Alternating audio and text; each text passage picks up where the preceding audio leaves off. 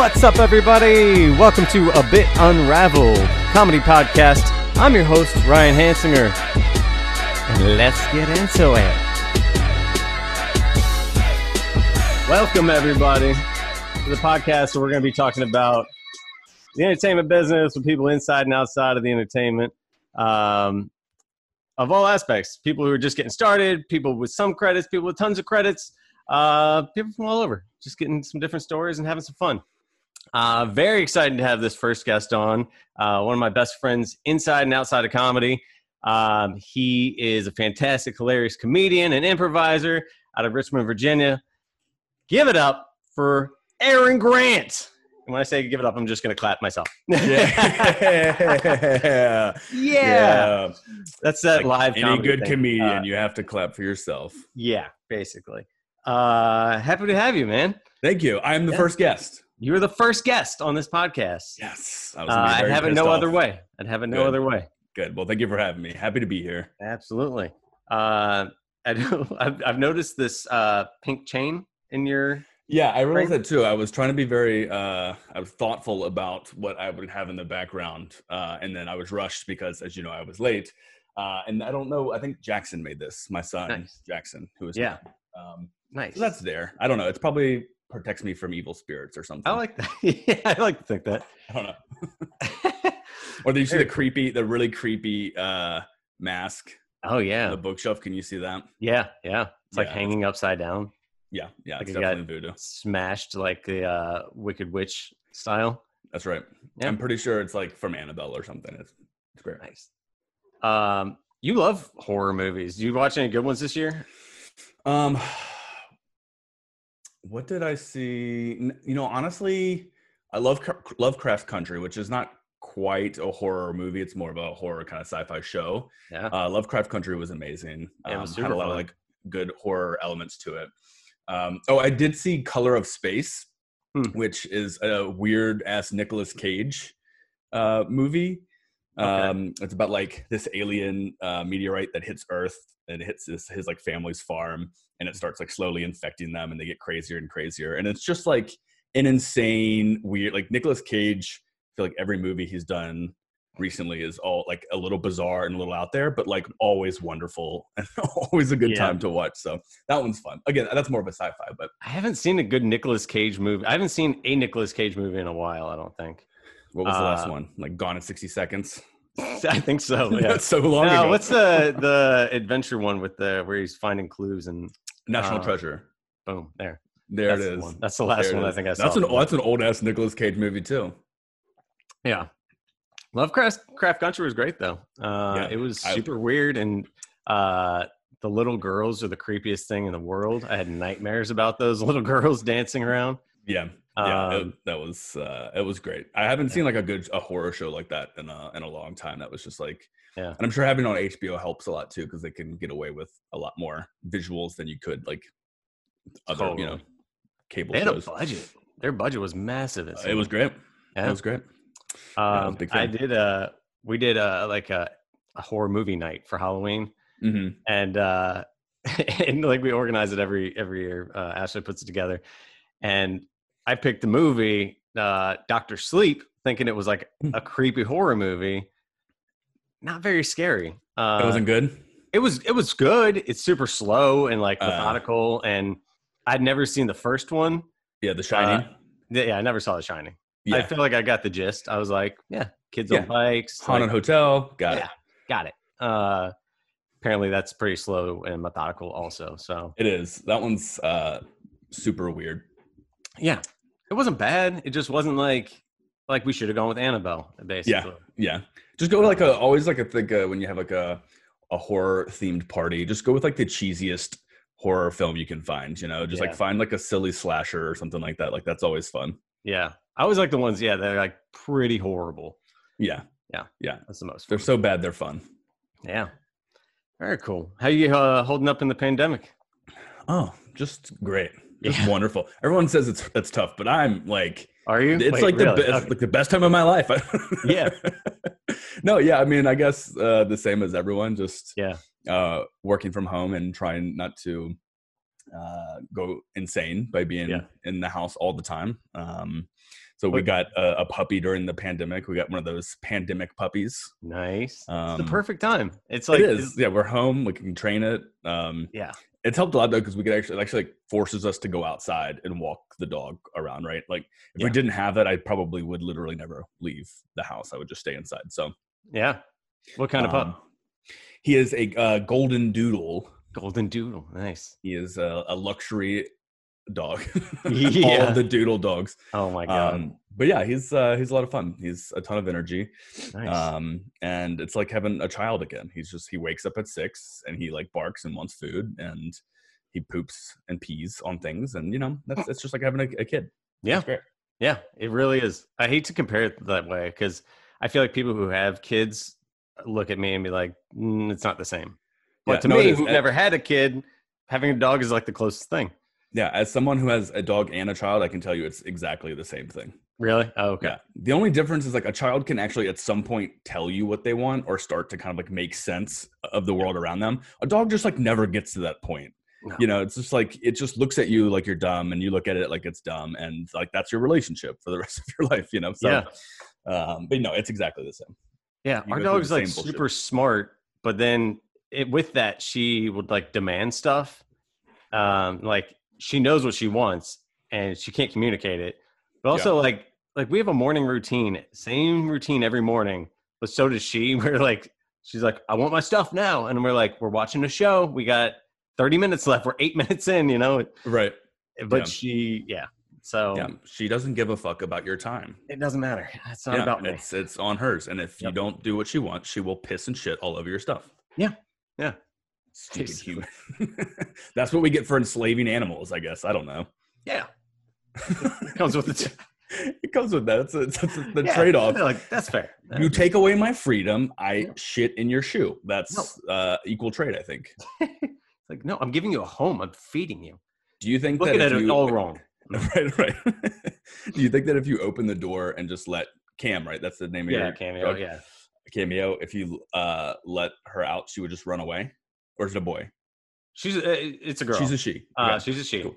She wouldn't go far. She would definitely chase squirrels. Yeah.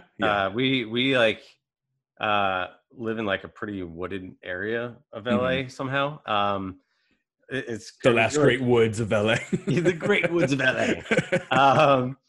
No, we're kind of like on this like woody hill and stuff. So like there's a ton of squirrels and wildlife and stuff, which is kind of cool, especially in LA. Like it's kind of, I mean, it's right in the middle of everything, but it's this little like escape. We see like deer and stuff when we're walking around and she'll just bark at them and they'll like give us like the weirdest looks. Because they're LA deer. They're like, they're you know, an LA deer is different than a Virginia deer, I would imagine. Totally, I don't know, you know. They're a little bit more bougie. They're different, yeah. They have an influencer page. I don't know. Yeah, they do, yeah. But yeah, it's cool. So I don't think she would go far. I think she would definitely get out and have an adventure, and then just come back, like dogs used to, like 20 years ago. Homeward bound. It would just be like, I'm gonna go on a great adventure, and then I'm gonna return home. That was my dog. Like when growing up, my childhood dog. We would literally let him out and he would run into the woods. Yeah. Come back like 2 hours later. We didn't know what he did. Yeah. He had a hand one time and it was just like, man, he's living his life. Yeah.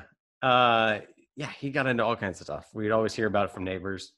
It was interesting, but they lived a life and then they just went about their business and always came home. Yeah. But yeah, well, it's good to hear you're doing well through the pandemic. I know some people are going crazy. I feel like it's been up and down here, but... you guys are on lockdown again, right? We're on lockdown again. Locked sons of bitches. Locked that up. Give us a little bit of freedom, and it didn't go well. And then you can't have it. We are locked up. Hospitals are piling up, and they're locking everything down. Yeah, that's a mess, man. Yeah, but it's interesting. But now, are you guys... kind of lockdown, like from what I understand, like you guys haven't had it nearly as bad. Yeah, like we the governor just went back and said he was started pulling things back. So at they stopped selling alcohol at 10 now, and so like people can't go to the bar. It was like Hampton Roads area was like really fucking it up for everyone. Yeah, like everyone was still going to bars and stuff, and it's like, that's dumb. Just don't do that. Like you'll be fine for like a year. Just don't do it for a year. You'll be good. It'll be better for your health probably anyway. But yeah, so like we still can go to restaurants. You can still sit inside. You probably shouldn't. Like I don't. I just get to-go food all the time. Yeah. So, but yeah, he hasn't pulled back too much. And then my son Jackson was supposed to go to school, but they said, nah, probably not. So they're going to hold on that. So probably best. I think there's a good chance we're probably heading toward the same direction. Yeah. The problem with Virginia versus California is that Virginia can still be very red in a lot of places and conservative. And so there are people who actively are like, we're not going to do that.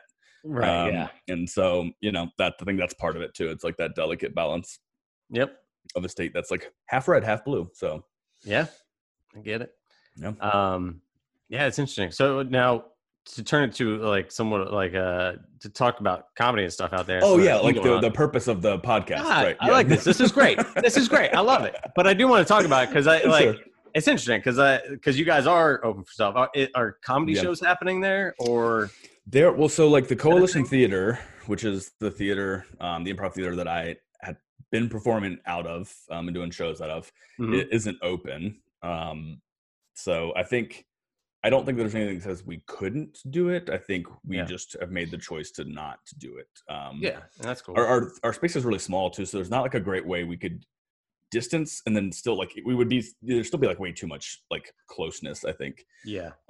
So those shows aren't happening. They're doing like virtual classes, so virtual stand-up classes, writing classes, which is great. Like those have been doing pretty well. I know that there are places in Richmond still doing stand-up shows. At least they were like in the summertime, like when they could have kind of like how Chappelle had it, you know, where it's like outdoors and there's like seats that are separated. Yeah.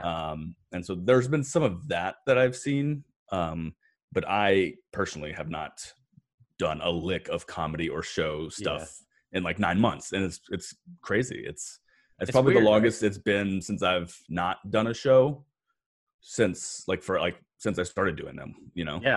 At college when we were doing shows. So it's super weird. I haven't either. I have not done shows from since I got back, which is kind of weird too, coming back into the scene from having moved from Atlanta back to here and just started getting back into it and finding some new shows again. And yeah, when all this happened, it's like some people are still doing stuff and some people are doing like the Zoom shows and stuff like that, which is interesting. Yeah. But yeah, I just kind of turned to other things, like, you know, started doing the sketches and stuff like that and just finding other outlets. Like a podcast. We don't know when we're going back, guys. We don't know. Like I was listening to some people recently were talking about live comedy not happening until like 2022. And I'm like, this is crazy. Yeah. Hopefully that's not the case, but yeah. But the great thing though is that like we definitely live in a time where it's so incredibly easy to create things and like put them out. And so like it's very easy to do that. The trouble that I have is that like with all of this happening and like working all day, and then my son is also in school, so I'm like half a teacher as well. And then by the time I get to the end, I'm just like, I have no creative energy left in me. It's just gone. I've had no, like, you know, nothing has popped inside of me. That's just like, I need to do this. I need to create, you know, I'm just like exhausted all the time. Yeah. That's the one shitty part of it, I guess. Yeah. I mean, I totally get that. And like, I think in the beginning, when those stimulus checks hit, boom, I was creating like crazy. Inspiration, man, not a worry in the world. And then things started taking a turn, and then you're like, then it's more comedy has to take a back seat because it's all about like, hey, I gotta find, you know, I gotta pay some bills, I gotta make things happen. So yeah, I gotta survive. But you know, I'm looking forward to, I'm starting to kind of get back into stuff, and I think I'm you know, thinking about trying out some of these Zoom shows and stuff just to do something, even if it's not like building, you know, material, still working that muscle, you know, and sure. Cause it's weird. It's weird not performing. I know it's going to be like when the things do come back, I'm always like very curious about what it will look like not just like physically, like the spaces and stuff, but like what will comedy be after? You know, is it going to be just like all bits about like disease and stuff? And I'm like, what does that look like after like a society goes through something like this? I don't know. It'll be interesting. I think that's part of why I haven't been on stage a lot is because it's like, what am I going to talk about? What's relevant right now that really, you know, I haven't been writing in terms of like stand up and stuff right now. So it's kind of like, what bits are really relevant? We can be like, oh, remember the movie theaters? And you're like, I don't know. Nobody's been in the movie. You know, it's like nobody's going right now. So you just did the airplane food bit, but about movie theaters. Like, let me tell you about movie theaters. Movie theaters. Yeah. But yeah. I know, like the things just don't seem funny. Yeah. Having a hard time with things being funny, you know. But it's a weird time. It'll bounce back, I think. I think it'll come back. Yeah. People will be itching for like entertainment and fun, like when all of this crap is over. So I think crazy. I think it's gonna be like the 60s or something, you know? It's gonna be like just a war ending. Fucking everywhere. People are gonna go crazy. Lots of fucking. Fucking everywhere.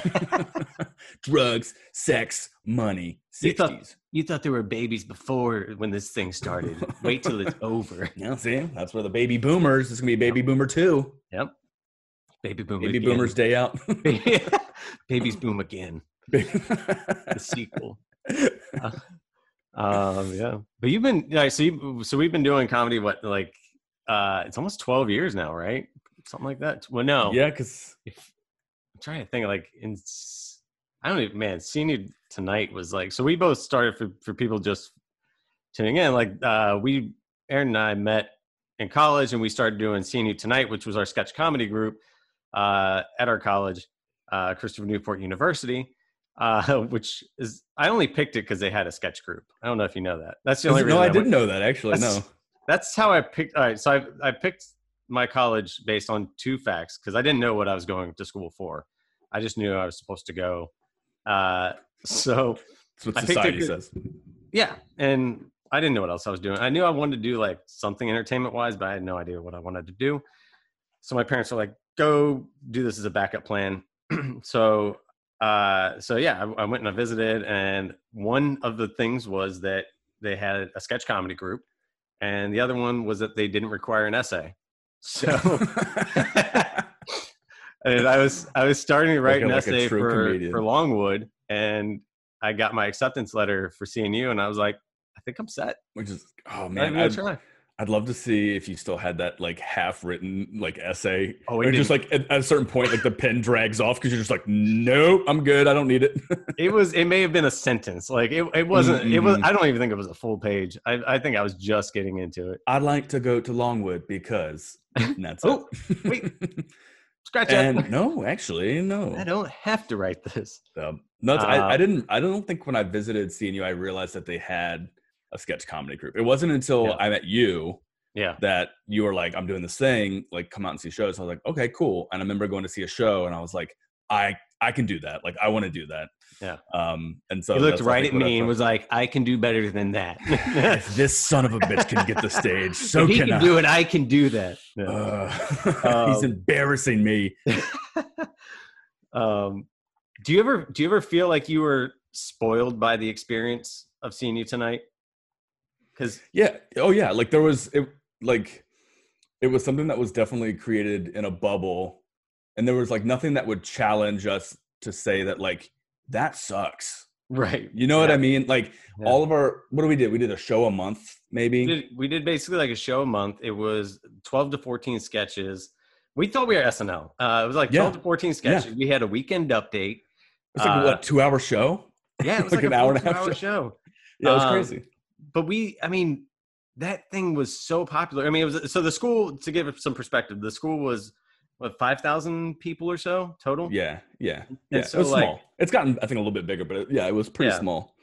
And so there wasn't a lot to do either. So when we had a show, it was like a thing, and we would pack out. It would be like 250 to 400 people. Like there were shows we were breaking fire code at points.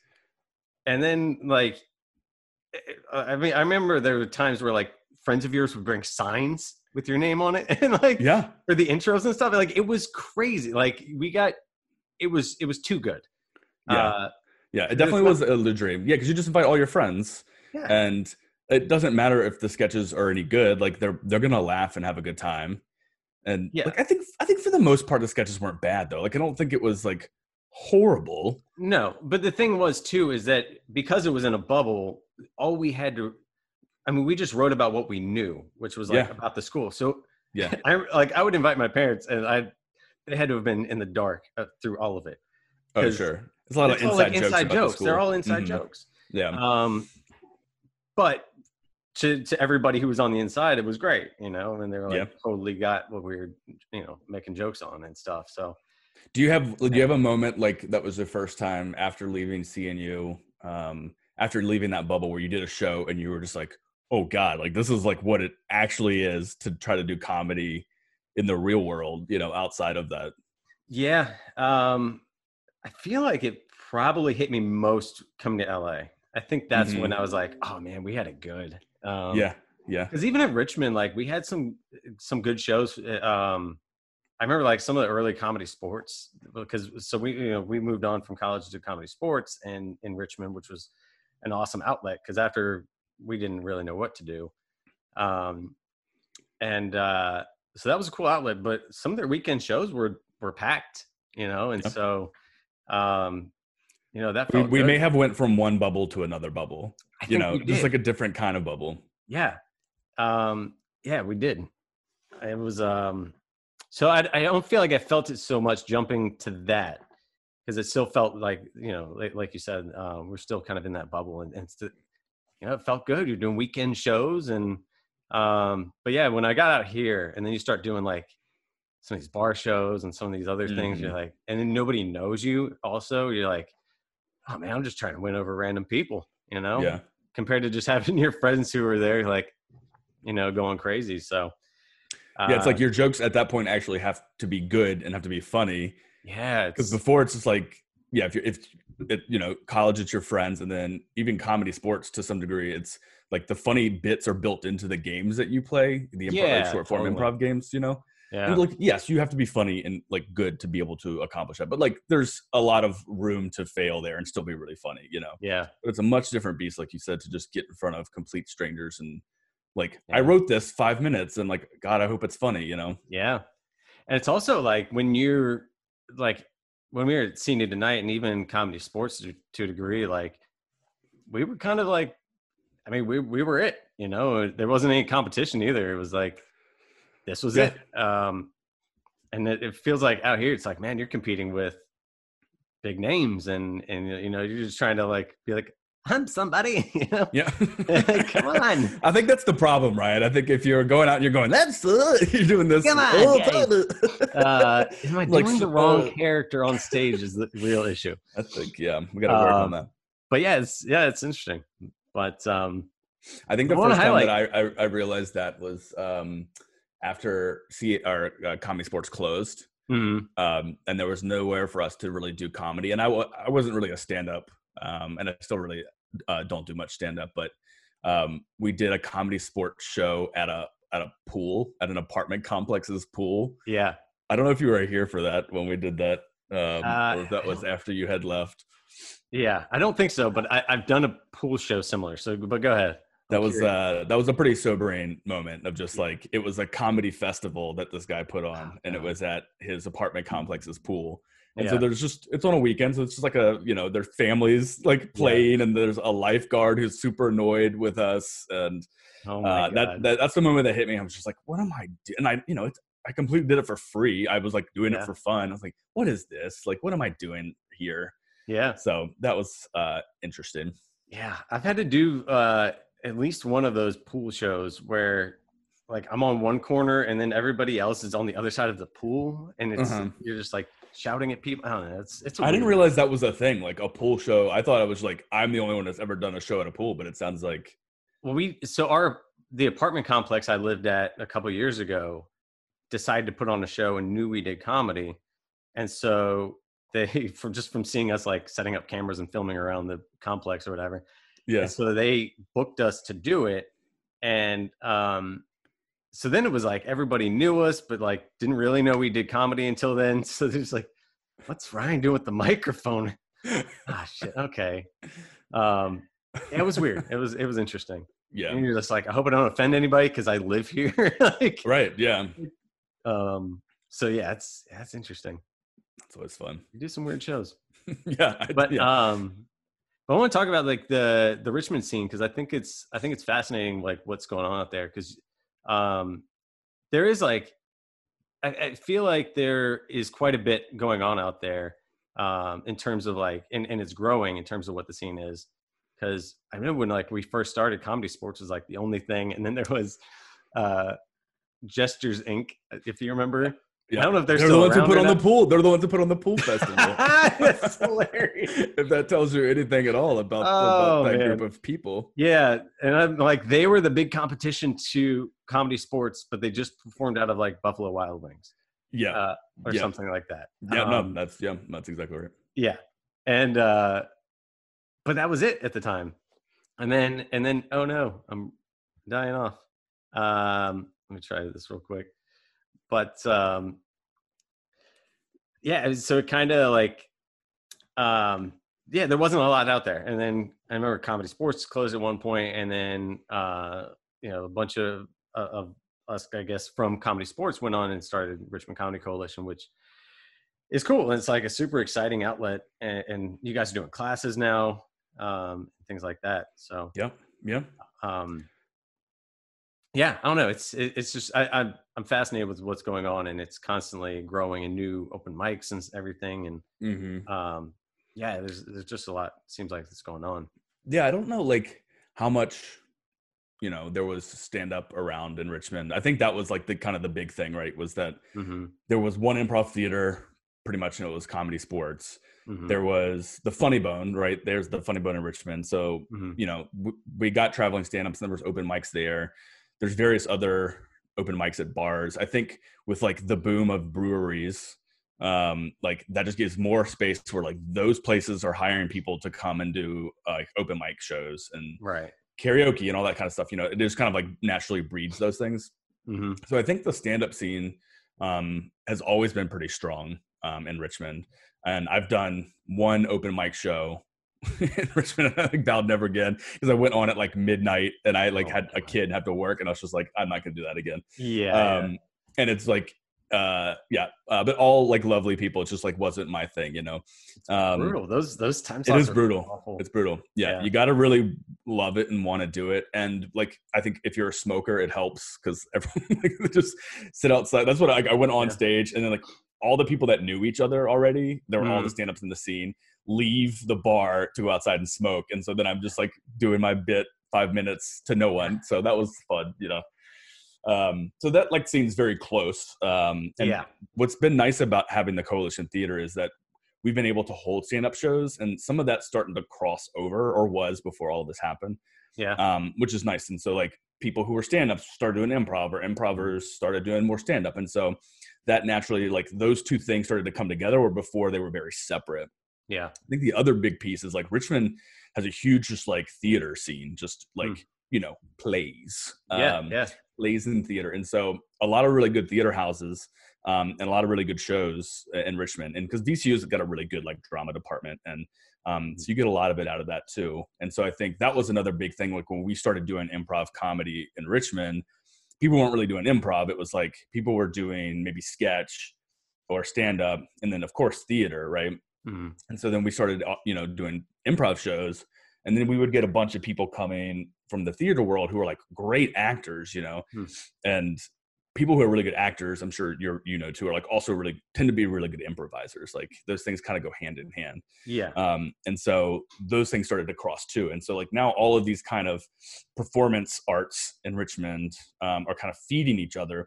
And I think that's how it just started getting bigger and bigger and bigger. And I think if like any of those things were just like living in their own individual silos, it would have never grown out to what it is now, which I think is really cool and interesting to continue to watch. And fingers crossed, none of this kills all of that momentum, because, it had been great. And so we'll see where it goes from here, but yeah. Oh, super cool. Yeah, because it's neat that like even you guys are starting to do classes and stuff like that. Mm-hmm. I remember, I look back on some of the training and stuff that I had just in Virginia before I moved out. And it was like, it's super cool what we were able to bring to that city. Like, cause there were people like, I wish I knew his name. He would like come back from Chicago, like people who would come back, who grew up in Richmond and like come back from, and teach classes and stuff like that. And I know, you're talking about Barry Height. Barry Height. Yeah. Yeah. Mm-hmm, mm-hmm. Yeah. And then Matt did some of that and, you know, mm-hmm. coming out and didn't just, you know, you guys having been doing it now for so long, also teaching classes and stuff, it's cool that what you can learn out there. You know, cause yeah, there's just so much. And I think there's something about not having the pressure of like, there's a more like passion in it. I think sometimes there sure. where you get like, nobody's chasing the dollar, mm-hmm. you know? And so there's something different about, pushing each other and stuff for the art of it. Yep. Than just, you know, one person or another, you know, chasing the end goal. Yeah. I don't think anyone in Richmond who does improv is doing it because they're hoping to get famous doing improv in Richmond. Yeah. You know what I mean? Like it's, for the most part, I think it's an outlet for other things. It's like either practice for theater or practice for sketches or stand up even, right? Just getting like yeah. those reps in or writing or whatever that is. But yeah, it's like, I would agree with that. I think that it's people just who are doing it just enjoy doing it. That's yeah. why I did a stupid pool show because it's like I just really enjoy performing and really enjoy improv. Yeah. And so like you would do things like that, and so I think that probably is a lot of the reason why I think the community is so close and everyone who does improv, like it's grown out so much in at the Coalition Theater, and that's because of the different classes and stuff and bringing new people in. Yeah. It's just like it's just grown and grown, which is crazy. It was like what 5 or 6 of us, like 10 years ago, maybe. Yeah. 8 to 10 years ago. And now it's well over a couple hundred. Wow. Just people that are either actively performing or in and out of classes. And so it's great. It's great to see. Like that's what we wanted. So is it open 7 days a week now, or is it like just the weekends? Yeah, before everything, it was just before, yeah, right. The before times. Nothing, yeah. What do you speak of? Yeah, we were mostly doing Friday and Saturday shows. Thursday, Friday, and Saturday. We would have some Wednesday shows, and a lot of the Wednesday and Thursday shows were more for like bit development, is what I'm going to call it. Or yeah, people cool. could like new teams could come and like and work out together, or people could come and put up different like different bits and. Sometimes we had open mic nights and like, so those Wednesday, Thursdays were kind of more for like experimentation, which was great. Mm-hmm. And it was nice to have that space for that. No one came in to those. Like Richmond, I think is vastly different than obviously like a New York or an LA where like, depending on where your theater is, mm-hmm. like people are looking to do something like at any point through the week. It doesn't matter at what night it is. Right. Yeah. But we just hadn't gotten to that point in Richmond where I think like we could put on a Monday night show and it'd do well. Like we did a couple of those, like if we had like a sketch show run, like we did a Valentine's Day sketch show. And we actually did on Valentine's Day on a Tuesday and it sold out and it was great, you know? So I think those types of shows do well if you like advertise it and really build up to it. But if we were to run just like an improv show every night, like it wouldn't do as well. Like, you know, you'd get trickle if you get 1 or 2 people here and there, but yeah, you know, not enough, I think, where it's probably worth it to keep it open those days. Right. No, that's cool. There's definitely like, yeah, it makes sense. I mean, there's definitely hot nights for, it seems like people tend to go out more towards the weekends and stuff. Yeah, for sure.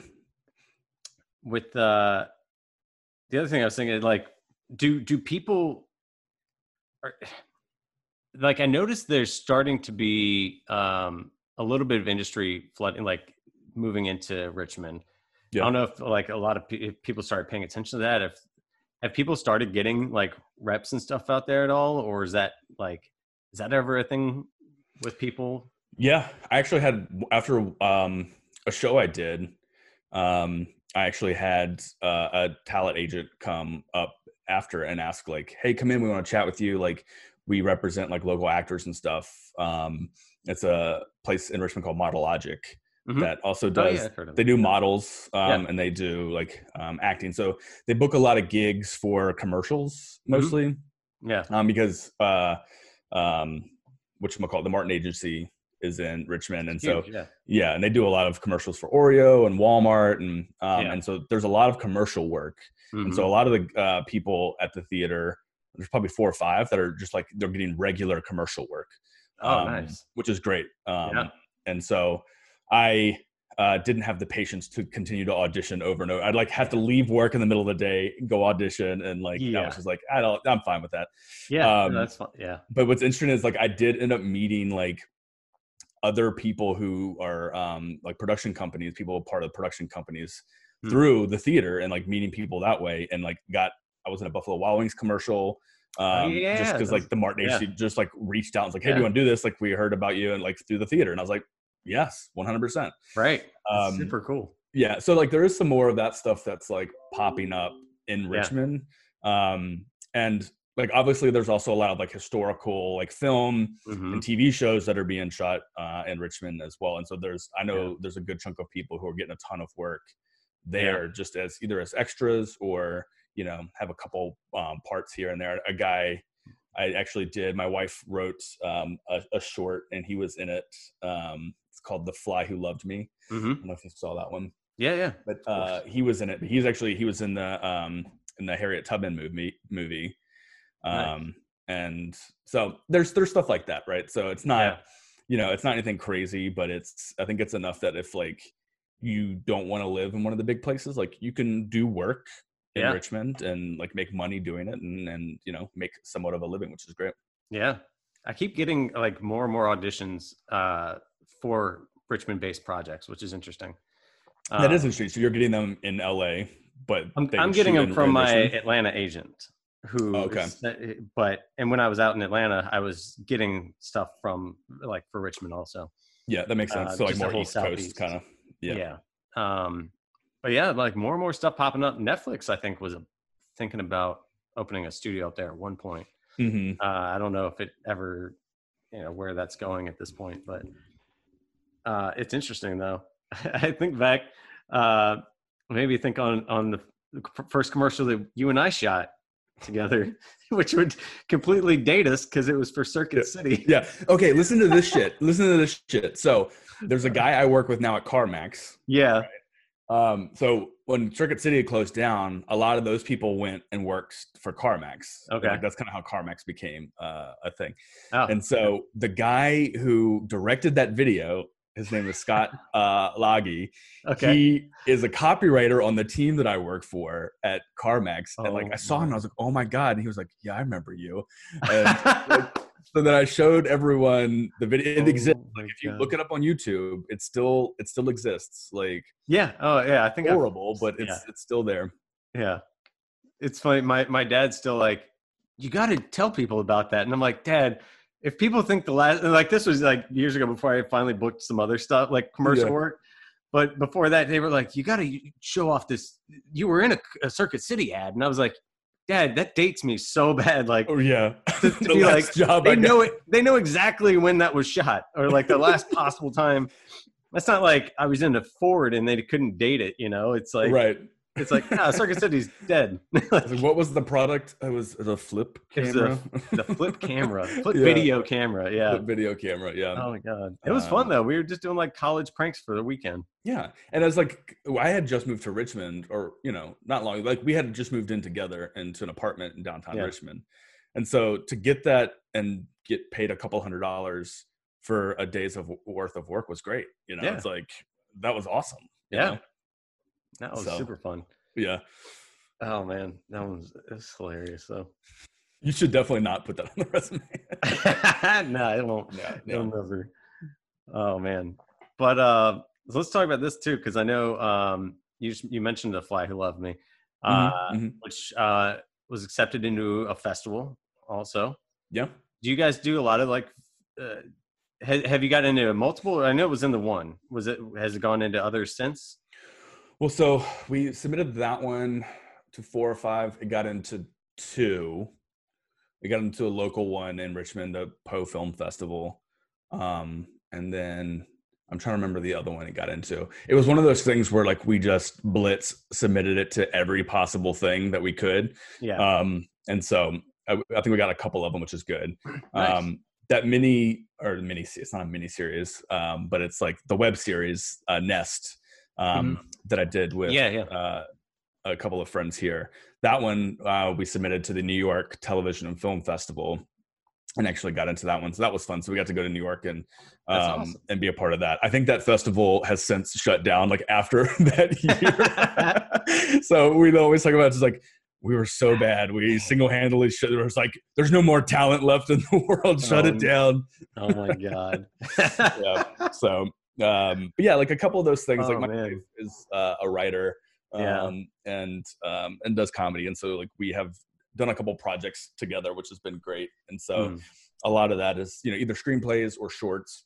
Yeah. And then just trying to blitz submit those things out to as many possible places.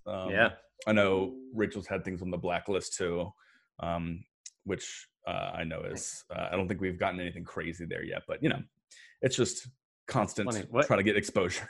Like features? Mm-hmm. Nice. Did you know my brother reads for the blacklist? I didn't know he read for the blacklist, but I know that he was working for a writer at one point. So I had sent him a screenplay that we had written to get his feedback on. And it was great. The dude, like, I can't, like, when Rachel writes a screenplay and, like, can you read this? It takes me weeks. I'm, like, either just dumb or slow. It takes me so long to get through. I'm just, like, not a fast reader. But I sent it to your brother, and within, like, hours, he came back and was like, hey, and he wrote, like, a two-page, like, I was like, how did you read it that fast? Yeah. And, like, I knew he read it, too. It wasn't like he just was bullshitting. I was like, you actually read every part of that. Yeah. I was like, that was very impressive, sir. So, like, something he's done as on the writing path, he's always had to do coverage. Yeah. From the time he worked at agencies, and then when he was in between jobs, he would always work for the blacklist, and he would read scripts and do coverage and send it back to, like, you know, whoever's in charge of the blacklist. Yeah. And actually, he's basically doing that same kind of stuff for Netflix now. Oh, nice. Doing, like, coverage and stuff. But that's, like, it's crazy. Like he just reads scripts all day and then, you know, writes about it, but his notes are incredible. Like, they're like spot on. And I'm like, and they're always fast. Like you said, it's super detailed. Cause like sometimes you get people to read stuff. They're like, this is great. Like maybe do this, this, and this, you know, but yeah, it was just like so much detail. And I was like, man, you went well above and beyond what I asked of you. Thank you. He definitely helped me out on a couple of things. His notes, like, help a ton. I guess if you're reading screenplays all day, you know, like you just, you know what to look for, you know what's good, you know what's bad, and you know what ends up being successful. So like it's a great skill to have. But that's cool. That's cool that she was able to get something on that, because that's I'm sure it's not easy to do. Well, like that one is more of a, like, I think for the blacklist, you can just submit, you pay them, but you can pay and keep it submitted and people will read it. So you're essentially paying for reads. Yeah. So it wasn't anything that was like featured on the blacklist. It was just like, you know, put it on there just to get exposure and eyes, you know? Yeah. Super cool. Yeah. Super cool. Did you guys did you meet your wife Rachel in comedy? I can't remember. Did you guys meet? Yeah, so she did some of our classes at the Coalition Theater. Nice. And then were you the teacher? I was not actually. Yeah, there was not a creepy story. Okay, good. So I always think about that. I was like, man, it's like sometimes a good and a weird story, you know? Right. Yeah. It's like I was her elementary school teacher. It's like, oh, what? Excuse me? Yeah. It turns out if you just wait it out, and I'm like, what? No. I guess kudos for waiting it out. I don't like. That's still weird, but okay, I guess. It's about patience. Like, no, yeah, man. It's like, what did you do for that, like, 18 years, you know? Just waited. Just wait. I was waiting for it, man. I knew from day one. Damn it. All right, we're all going to hell. But yeah, we met in at the theater briefly, and then she was in a short that a friend of ours, Sean Hambright, had written called Ghost Mom. Which was a lot of fun, and so she was in that, and I was the boom operator, and then we fell in love. Just kidding, we didn't fall in love then. I didn't see her then for like 3 years, and then she came back to Richmond and worked at the same place right, that I worked at, that you used to work at too. Right. Okay. All right. And so That's then we started talking there. Yeah. So funny. And you guys both remembered the boom mic? Yeah. Yeah. Yeah. Nice. Yeah. She always talks about how great I am at holding a boom mic. The best boom operator ever. Have you ever done a boom operation? I have. It is just for like sketches and stuff. Like I have a boom pole and everything that I never use. Yeah. It's tucked away somewhere. Yeah, it's a miserable position. Like yeah. You gotta have insane traps just to be able to hold the thing like that. Like I just remember my arms and my back hurting so bad every day. But God, does that sound so much better? It's so that much, sound was fucking crisp. Like it makes it really does make all the difference. Oh, it does. Yeah, if you listen to anything that's like doesn't use a mic and you just get the horrible like hiss for the entire thing versus like a very clean audio. Yeah, I agree. It makes a world of difference. I do like a mic stand with a boom pole on it now. Mm-hmm. And I hook it up that way. Because that way you can just like, you don't need someone to hold it for you, right? You can just like do it yourself. Yeah. Or just set it up. Yeah, I just set it up that way. But then if I do it off the camera, like it just like, I hear the lens where it's like. Like if you put it up on top of like the shotgun mic on the camera. Yeah. Sounds good. So props to boom guys, doing it. My friend Joey Tran, who does a lot of filming in Richmond, he's got like all the fancy nice equipment, and he always does like wireless mics. And so inevitably he'll tape it to the inside of my shirt to hide it, and then I lose endless amounts. I'm like patchy here because of all like the random like mic tape, you know, that he's put on me over the years. So. So that's a good way to get it too. But I don't know, like I'm not super good about being able to sync those things yet. I know like programs make it super easy for you, but yeah, I am slow when it comes to that stuff. So it took me a long time. I used to sync it manually, which is awful. And then found out later there's been a button that syncs it up for you the whole time. Yep. I spent hours. Oh man. That's how you learn, I guess. You're just like, but now I can do it the long way if I need to, I guess. But yeah, but there's a button though. Yeah, I've tried everything to get around that, and I figured it out. There you go. Pretty close. That's cool. You guys, do you have anything on the like? Obviously, the pandemic is happening, so there's not a lot going on. Do you guys have anything you're working on currently, or are you guys kind of just taking a chance to relax and enjoy life? Yeah, I mean, a little bit of both. You know, like I said, it's been hard to be creative. We've been working on, funny enough, a podcast that's going to be more of a fictional, like story-based podcast. And so Rachel and another friend of ours, Mark, has like written out 10 episodes of this. Like, it's essentially kind of like, it's like a sci-fi kind of drama. Yeah. And so they asked me to be the person to, you know, the main character, which has been great. And so we've been working on that, which has been a lot of fun. I realized how difficult just like performing into a microphone like that is. I've never done like voiceover work or anything like that. And so that's been like a huge stretch for me. Just like, how do I act here? Like so confined into this one place and make it good. And so that's been fun to kind of stretch a different muscle, you know? That I have never done before. And so we've been working on that, and we have like sketch ideas and things we want to do. And then it's like, yeah, let's film this thing. Let's do it. And then we're like, I'm tired, you know, and that's just like, it's exhausting sometimes. It's so hard. It's very hard, man. I give kudos to you and Ashley, cause you guys crank out work and you grind. And like, that's very impressive, cause I cannot do that. I have like the hardest time motivating myself just at home to do those things. So I don't know how you guys accomplish that. It definitely goes in waves. It goes in waves for sure. And then we'll get on a good rhythm and get some momentum, and then we just get busy, like, and get tired, you know, work stuff comes up. But, I mean, on the flip side of that, it's like, we've always wanted to do shorts, and that's something we haven't really gotten into doing. Almost did one for a short film festival, and then I had to like go through SAG and stuff. And then there was like it was early in the pandemic when like everything was shut down and nobody really knew what was going on. So SAG was being like super strict. And even though it was just me and her, like, because we're SAG, like we still had to like register our short. Otherwise you can never like retroactively do it. And it was just weird. So I decided to like instead to do it the right way. Yeah. And I submitted it, and they were like, well, you can't shoot outside shots. These have to be like green screened or something. I was like, okay, you know what? Why can't you go outside? Because of the pandemic? Yes, we couldn't shoot outside. It was it's like, okay, but this isn't a field. No, sorry. Yeah, green screen that field. Yeah. I mean, literally, you're just going to go out on like a hillside over here. And they're like, can't do it. Can't do it. It's not SAG regulation. So yeah, and it was one of these like weekly ones with a weekly deadline. So I was like, you know what? It's done. This was like, we had the prompt and everything. And so I was like, it's dead. It doesn't, I guess I could shoot it now, but I won't.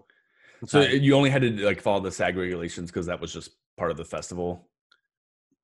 I guess just because it was a short and stuff, and because there was, I guess if you were to submit it, maybe if it's to be submitted for a festival or something like that. Yeah, like certain regulations there. I guess. Although I don't know if we had just done it and played dumb, if anybody would have ever known.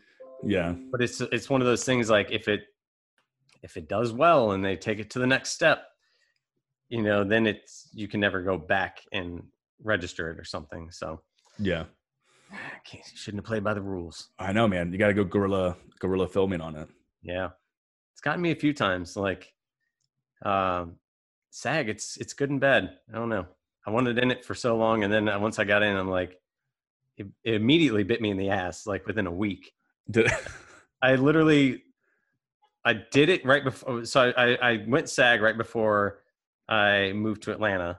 And within a week, I'd gone on some auditions, and within a week after like going SAG, I found out I booked a non-union commercial for like $8,000 and couldn't do it. Oh no! Like literally like a day later, I got the call like, you booked it, and I was like, it was supposed to shoot in New Orleans and stuff, and I was like, this is great. Couldn't do any of it, and it is what it is. But there's pros and cons to it, but it's like it's definitely like bit me in the ass a couple times. So. Man, so if you're not a SAG actor, then you can only get non-SAG work, but I guess there's a ton of actual SAG work. I've never really understood how that whole thing operates. It's weird. I don't know. It's so complicated. Like if you're non-union, you can do non-union and union until you book union work. And after that, you have to like basically stop doing non-union work. So I don't know. It's messy. Yeah. But at the end of the day, it's apparently better to be in SAG, so that's the way we're sticking to it. And once you're in, you can't get out. Then you're in. They got to beat you out. It's better in it is better in the long term. They regulate stuff. There's tons of non-union work going on right now that's like not COVID regulated and stuff like that. So it's, I don't know. Yeah. They do it right. They make sure you're protected in the right ways. So yeah, but yeah, all good stuff. But $8,000 in New Orleans. I know. That was the dream. Would have been fun, man. Dancing in the streets. God, no. Bourbon Street. Cool. Do you guys have a name for your podcast coming out? It's called Split Oak Lane. Split Oak Lane. Split Oak Lane. Yep. And so it is based on a maintenance man who works at this apartment complex, and weird things start happening around him at this apartment complex as he's doing work orders and interacting with the residents. So it's weird and silly and fun. And so we don't have a link. We're doing, I think, generally what you're doing now is creating a bank of work and then just going to start releasing them. So yeah, awesome. But be on the lookout, people who are watching. This will be out prior, so people will have some anticipation. Yeah, yeah. A preview. Yeah, awesome. Very cool.